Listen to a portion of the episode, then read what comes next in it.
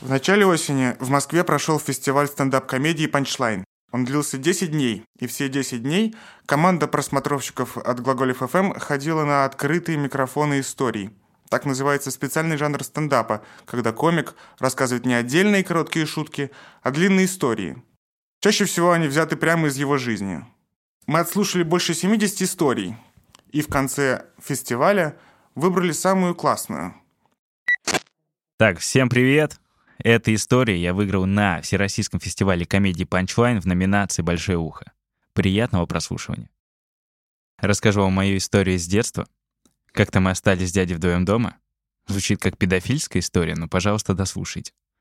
Он снимает с меня майку? Нет, нет. Ну, то есть он вообще не за это сидел.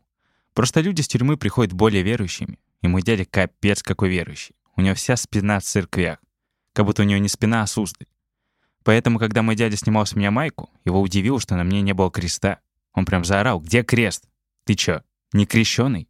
А я ребенок, я не знаю, что такое крещение. И он мне решил рассказать об этом в детской манере. Он говорит, ну смотри, там будет много людей, много свечек и бородатый дядька. И я своими детскими мозгами подумал, воу, клёво, звучит как нечто среднее между днем рождения и Новым годом. Отдай ему и майку и погнали. Мы приезжаем в церковь, дядя платит 2000 рублей, меня покрестили, мы идем в церковный ларек. Дядя говорит, какой крестик ты хочешь? Я говорю, я не хочу крестик, я хочу камушек, потому что крестик у меня уже есть.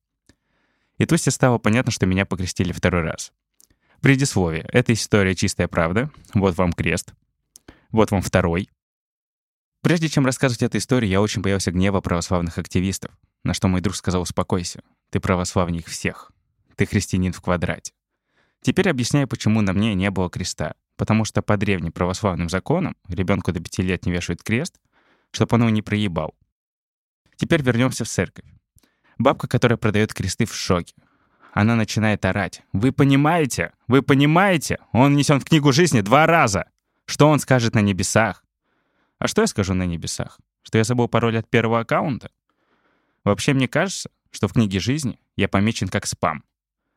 Дядя смотрит на батюшку и говорит, может быть, что-то в Библии есть по этому поводу. А кто не читал, то в Библии нет такого. Что делать, если вдруг случайно ваш дядя долбоёб? Понимаете, нет такого. Дядя смотрит на батюшку и говорит, надо делать возврат. У бабки, которая продает кресты, такое лицо, как будто она вот-вот крикнет «Галя, у нас возврат!» И Галя, кого-то с ключом, такая «Господи, третий за сегодня!» Она, батюшка говорит, извините, но это невозможно.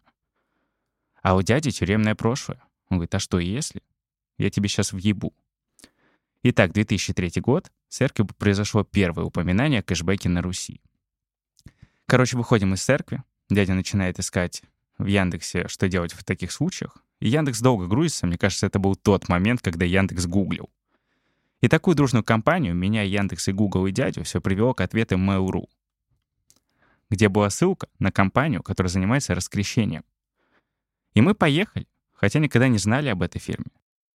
Короче, мы подъезжаем к этому месту, чтобы не пиарить это место, изменю даже название метро.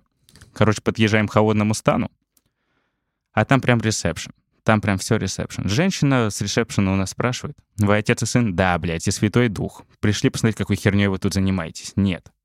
Ну, женщина продолжает. Она говорит, хорошо. Какую веру вы хотели принять после раскрещения? Мы говорим, нет. Мы бы хотели раскреститься, но остаться православными.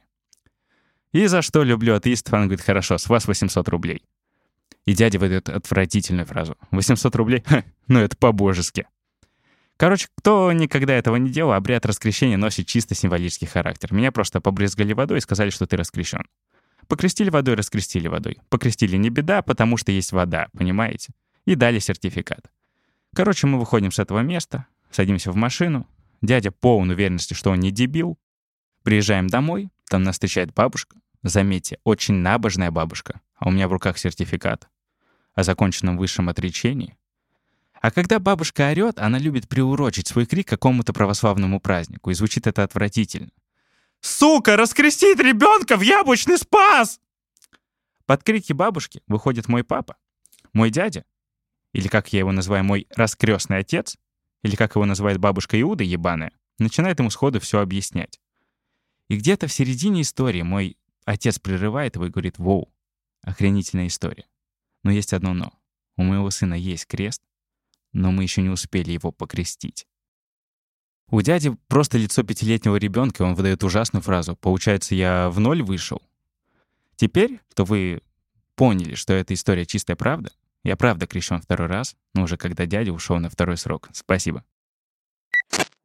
Я был в церкви перед армией. Мне подарили подарок. Он стоит 15 тысяч.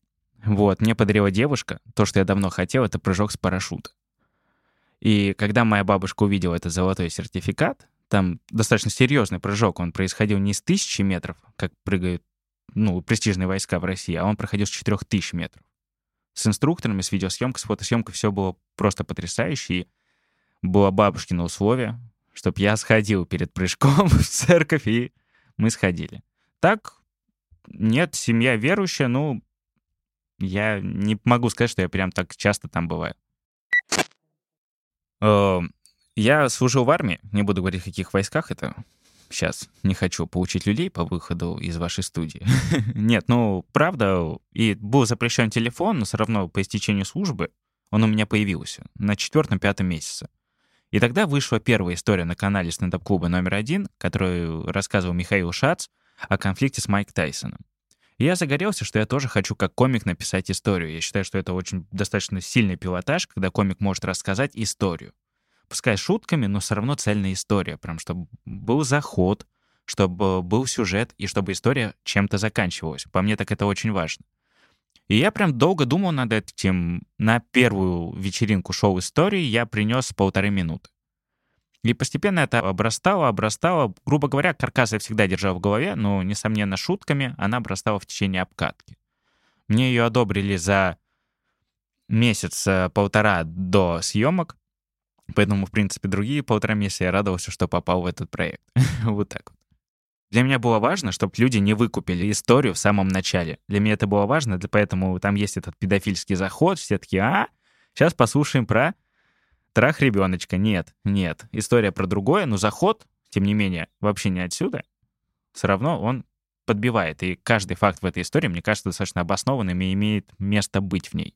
Блок с раскрещением появился где-то в середине написания, потому что должен был быть сюжет. Вот заход произошел сразу. Стендап подразумевает собой различные шабашки, вот таким старым словом я выражусь, то есть это элементарно написание каких-то вайнов для этих пидорских блогеров, каких-то различные авторские работы. Появляются платки, комиков узнают больше из-за Ютуба, поэтому даже без этих подработок, я говорю вот о низших ступенях, как комики могут подработать, а уже более сильные комики катаются по России, имея реперту- репертуар только на Ютубе. И вполне живут на это. Не встают в 7 утра на работу, не едут в душном метро, а спокойно занимаются тем, чем любят. Это, это таких ребят можно пересчитать по пальцам одной руки фрезеровщика, но они есть в России. И это факт. С этим нельзя не считаться. То есть это есть, и все зависит от тебя. Я на данном своем этапе могу подрабатывать стендап. У меня получается подрабатывать. Помимо оклада, это прикольный бонус. Если у меня уйдет оклад, я похудею. вот так вот. Ну, не Starbucks, но кофе смогу. Вот так вот я объясню. Вот мой стендап, мой уровень. Я работаю по трудовой, стабильно работаю по профессии, по диплому. Забегая вперед, мне нравится там, потому что руководство пошло мне навстречу, я записывал историю в стендап-клубе на съемках в обеденный перерыв. Меня не могли отпустить на полный день, потому что мой коллега, который выше меня, ушел в отпуск, и я был один на своей позиции. Но тем не менее руководство, не спросив даже, куда я иду, я взял час с обеда, который мне положен законодательством, мне добавили еще полтора часа, я съездил на такой конец Москвы, записал историю и вернулся на работу. Мне кажется, в этом есть что-то трушное. Но снова же я думаю, что я в начале пути, беру реванш за этот год в армии, пока все комики продвинулись, и стараюсь подняться немножко в уровне. Для меня это важно. Я уверен, что моя история соберет пару десятков 15, наверное, даже 16, если мне повезет, комментариев, где будут не одобрены эти строчки, эта история сама. Ну, снова же тут юмор ради юмора. Несомненно, не надо относиться к чему-то серьезному. Это юмор. Тут не надо, чтобы вы чему-то научились и к чему-то пришли. Кайфаните, послушайте, посмейтесь. Это, по крайней мере, случилось не с вами.